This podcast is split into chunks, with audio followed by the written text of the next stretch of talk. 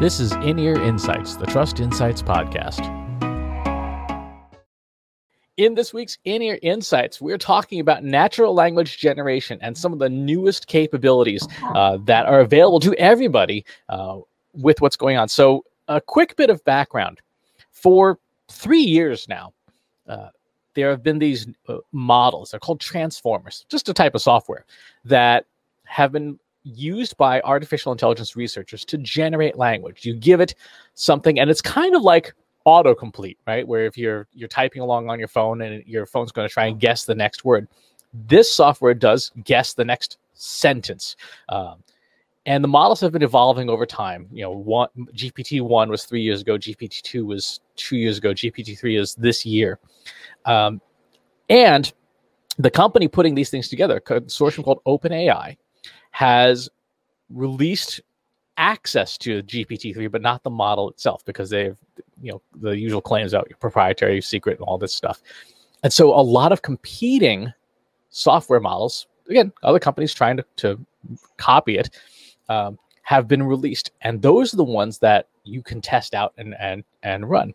And so where we are today is we now have a plethora of models to choose from. Again, different pieces of software to create language.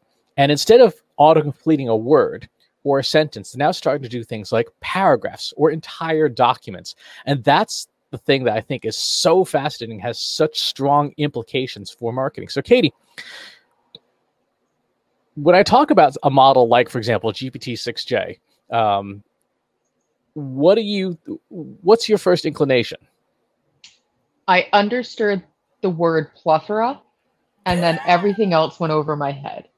Um, no, I understand, you know, the concept of the autocomplete based on, you know, things you have previously typed. And so that's where, as a marketer, I would need it broken down into what does this mean for me? How do I implement something like this? How does this change my daily job function besides, you know, my text messages to my group text, you know, suddenly getting you know smarter or mo- or more savvy or smarter than I am.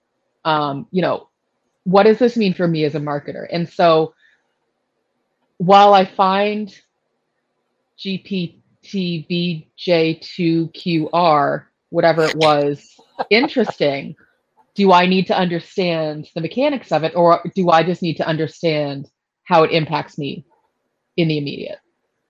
Yeah, it it, it's what and how it impacts you and and more important how it's going to impact uh, the people that you do business with right? And and what things that what's going to change for their business?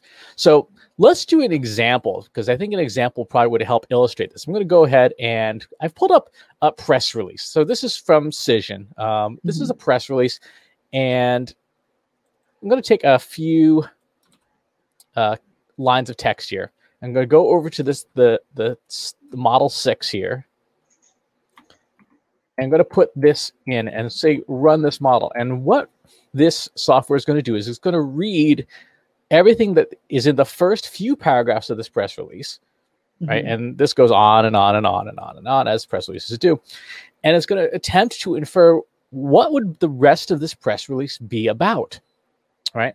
Um, and try to figure out could it write the rest of it? So you have the chainmail grill brush, the upset grill pro, um, the chainmail grill brush pictured.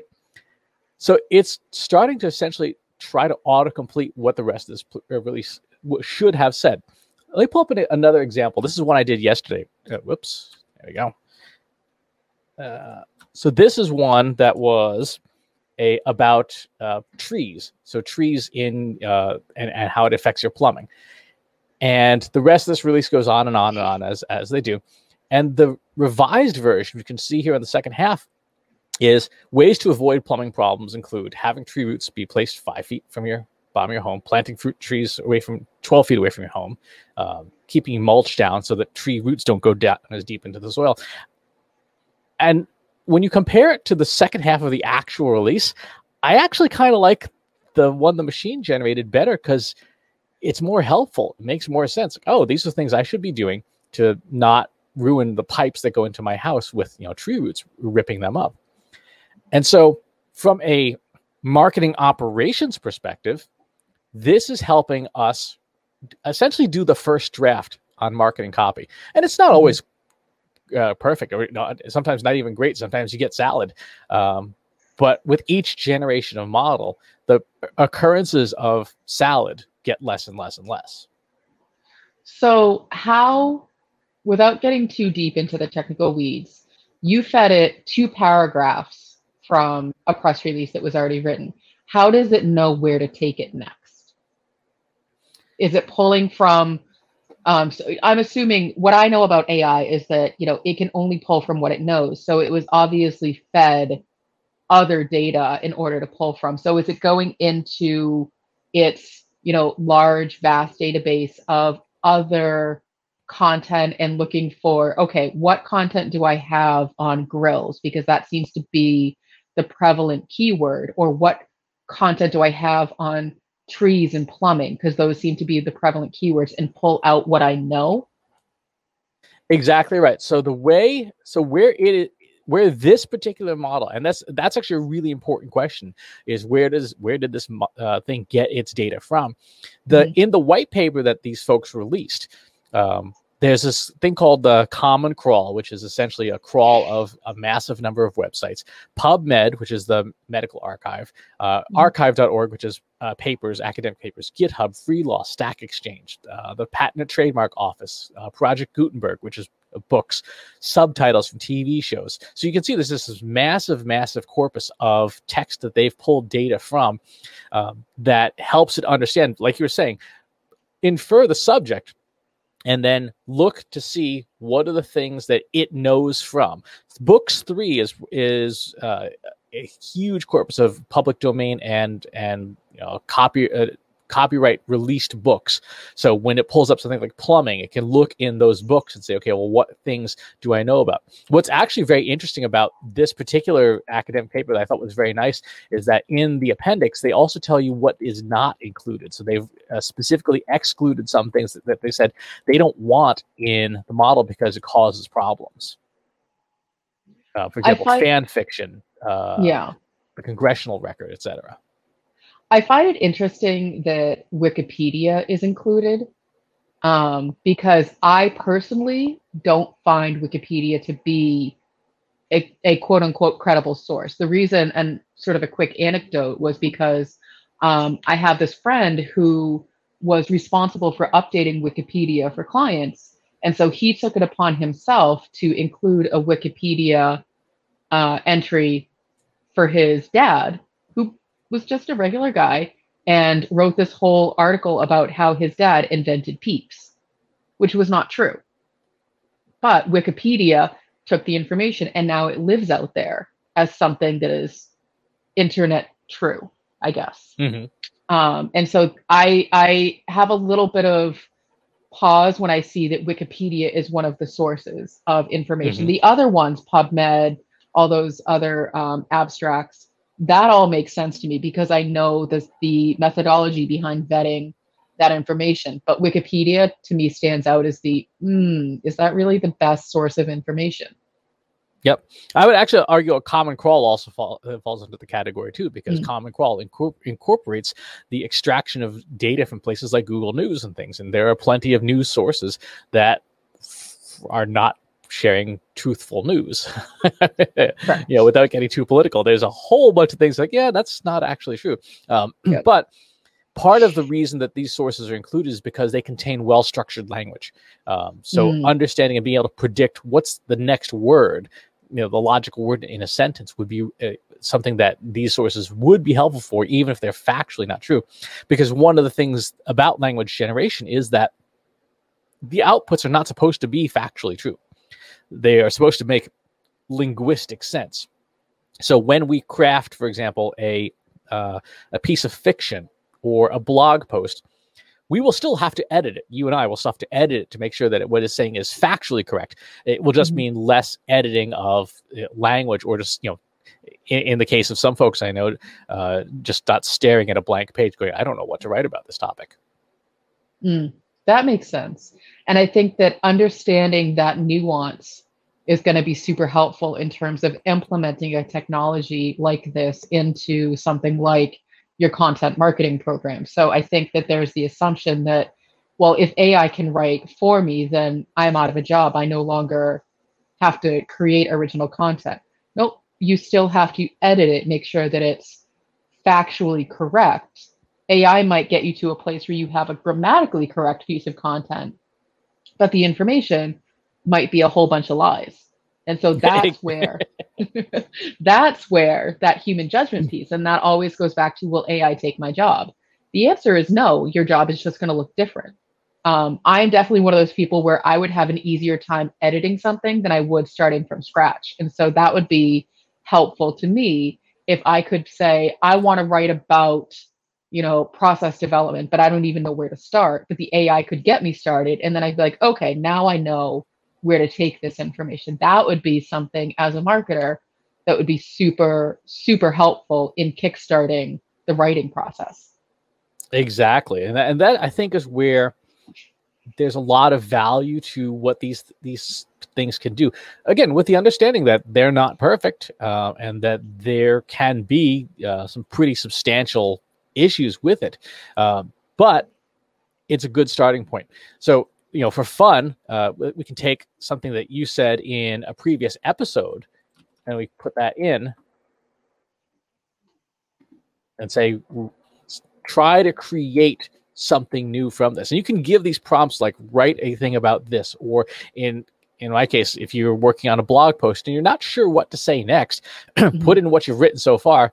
It will do an autocomplete, and then you say, "Yeah, that makes sense," or "Oh, no, I wanted to write about that instead." And you know, to your point, it, it is um, useful. This could be used um, like so here it actually it interprets what you were saying because of the way you were using language as an interview because this is d- directly copied from our podcast right that is i'm like i don't know any of these people i don't know who kevin ballin is or victor Farsick. sure neither do i neither do i but you can see that it picked up on the language pattern of uh-huh. a, a podcast and looked for try to construct more similar text. So it, it doesn't understand thematically what we are talking about, but it does understand the language type we're working with. That's really interesting because I'm looking at that. I'm like, well, I can't use that. And so that to me says, okay, so either we're not using the right content to model off of, or there's some heavy editing that would need to be done in place, which again is that human uh, interaction with the AI. Now, the more is this one of those things where for you personally for your account the more that you use it on your content the more it starts to understand your writing style? Or is it just sort of generic for everybody? Everybody kind of gets the same output. Like does it learn about you specifically or is it just learning in general in these uh, pre-trained models that have been released um, these are the generics these are the things okay. that have been largely uh, just put out there if you because this this particular model is available on GitHub, you can actually import it and bring it into like your own machine learning instance. You can then do what's called fine tuning, where you upload your blog posts, your podcasts, and things, and then it yes, it starts to learn and tune against the things that you provide. And the more things you provide it, obviously, the, the faster it begins to train and, and expect certain types of language that you would use that you know maybe the mm-hmm. general model wouldn't find as appropriate. That's interesting. And so that then, so if I'm if I'm a marketer, which I believe I am some days, um, if I wanted to bring something like this into my team, into my practice, what are the things that I need to, you know, be aware of? What are my business requirements for bringing something like this into my practice? You need a machine learning engineer that is fluent in Python um, mm-hmm. and uh, you need a machine learning instance of some kind, like Google Colab, for example. Uh, we have a, a, a, $10 a month plan with them. Mm-hmm. And you import this code and you have your engineer essentially copy the model and set up fine tuning. And then you and your engineer work together to say, I need copies of emails, I need copies of white papers and webinars and transcripts and things to, to give it to the model to fine tune. And then they run this and you know they, they tune up the model at that point you've essentially created a new model that's tuned more to you and you keep refining it and tuning it and over time obviously you spit back what the, the it spits back the things more of the things that you want to see but in terms of what you need up front you need that machine learning instance the tools mm. um, you need the ingredients which is the data and you need the chef the, the person to actually make the thing. Is there a version of this that exists where i could just literally navigate to a website paste my stuff in and then get that back? Or i really have to have that machine learning instance? Like could could are there companies that host host this where i could just sign up for an account they're starting to be um, certainly like our friends over at MarketMuse um, mm-hmm. offer a similar capability but for the for the building that truly customized model to you you kind of have to have it running in your own instance because even for SaaS companies, um, they will have data that uh, across their client base. They will not be able, they could not afford to maintain the computational costs of a, a model, mm-hmm. an individual model for every single company. They might have models that are tuned to an industry, like our healthcare clients will use this model, our B2B tech companies will use this model. And honestly, if you know, for like PR companies, uh, PR firms, and ad firms and stuff like that, um, that's going to be part of the roadmap for them for the future if they want to survive. Is they will have to have the ability to offer custom, at least industry tuned models for for this mm-hmm. sort of thing.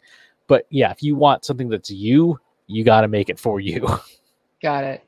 Um, no, it's and I was thinking about you know some of our PR friends who all they do is you know, create blog content and press releases. And so it sounds like if they don't have the capabilities themselves, then they should be looking for partners like Trust Insights who could build that infrastructure for them and generate that content to pass off to them to give to their team to edit, um, which I think would make a lot of sense. So it sounds like if you don't have the capabilities, you should start looking for a partner that does so that you don't fall behind in terms of where the industry is going with creating original content, churning out content. We were talking last week on the podcast, um, or a couple of weeks ago, I don't remember now, time is sort of irrelevant, um, about how the changes to Google search engine are going to impact SEO.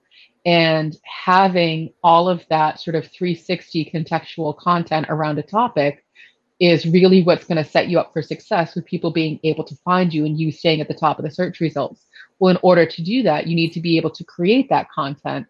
In order to create that content, you need to have the resources. And if you're lacking on resources, which we know a lot of teams are right now, you need to have something like this AI paragraph autocomplete system in your back pocket in order to keep up with the demand. And so it sounds like there's a lot of things that would need to happen first thing I would do is start looking for a partner that could help me.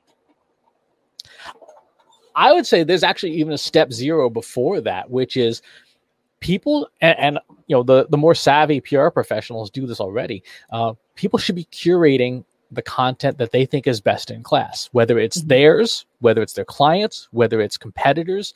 You know, if you have a library of, you know, these are the blog posts that did really well in our industry. These are the press releases that actually got somebody to click on them. These are the, the top performing YouTube videos and the associated transcripts. You don't need uh, an engineer, and it's actually frankly a waste of their time to help curate and pull together that library of this is the best of the best that represents what we want to be, the kind of content we want to create. Have that compiled so that when you do get to the point of either bringing it in house, hiring an agency, uh, you know, hiring a machine learning engineer, whatever, you have that corpus of materials that says this is what I want and mm-hmm. they can, it will drastically shorten the amount of time it will take to get that thing up and running. Because otherwise, you know, as with any of these models, they're only as good as the data you feed them. So if you are having to wait for, eh, you know, a new white paper every quarter, it's going to be a long time before you, that mm-hmm. model spits out something that's that's usable. On the other hand, if you feed it, you know, a thousand white papers from your industry that all are, are relevant and important, like you will it will speed up the development of that model really fast so kind of the that step zero is already be aggregating that content and i know some folks do that because you know they want to be able to train their teams and say like this is what we expect you to create mm-hmm. yeah that's interesting so it really becomes more of a research project first um, to put all of that together into one place. And, you know, something that John and I will be talking about on an upcoming live stream is how to research efficiently. And, you know, first and foremost, it's, you know, knowing what it is that you want to accomplish. And so you're not just going down that black hole of Googling around all these different topics. But, you know, Chris, to your point about that step zero, it's really what do we want our tone and message and branding to be when we're publishing content, even when we're doing it on behalf of a client, it still has to have our stamp on it. That's why they came to us to write for them in the first place. Exactly right. Think about this the model is the cooked dish, right?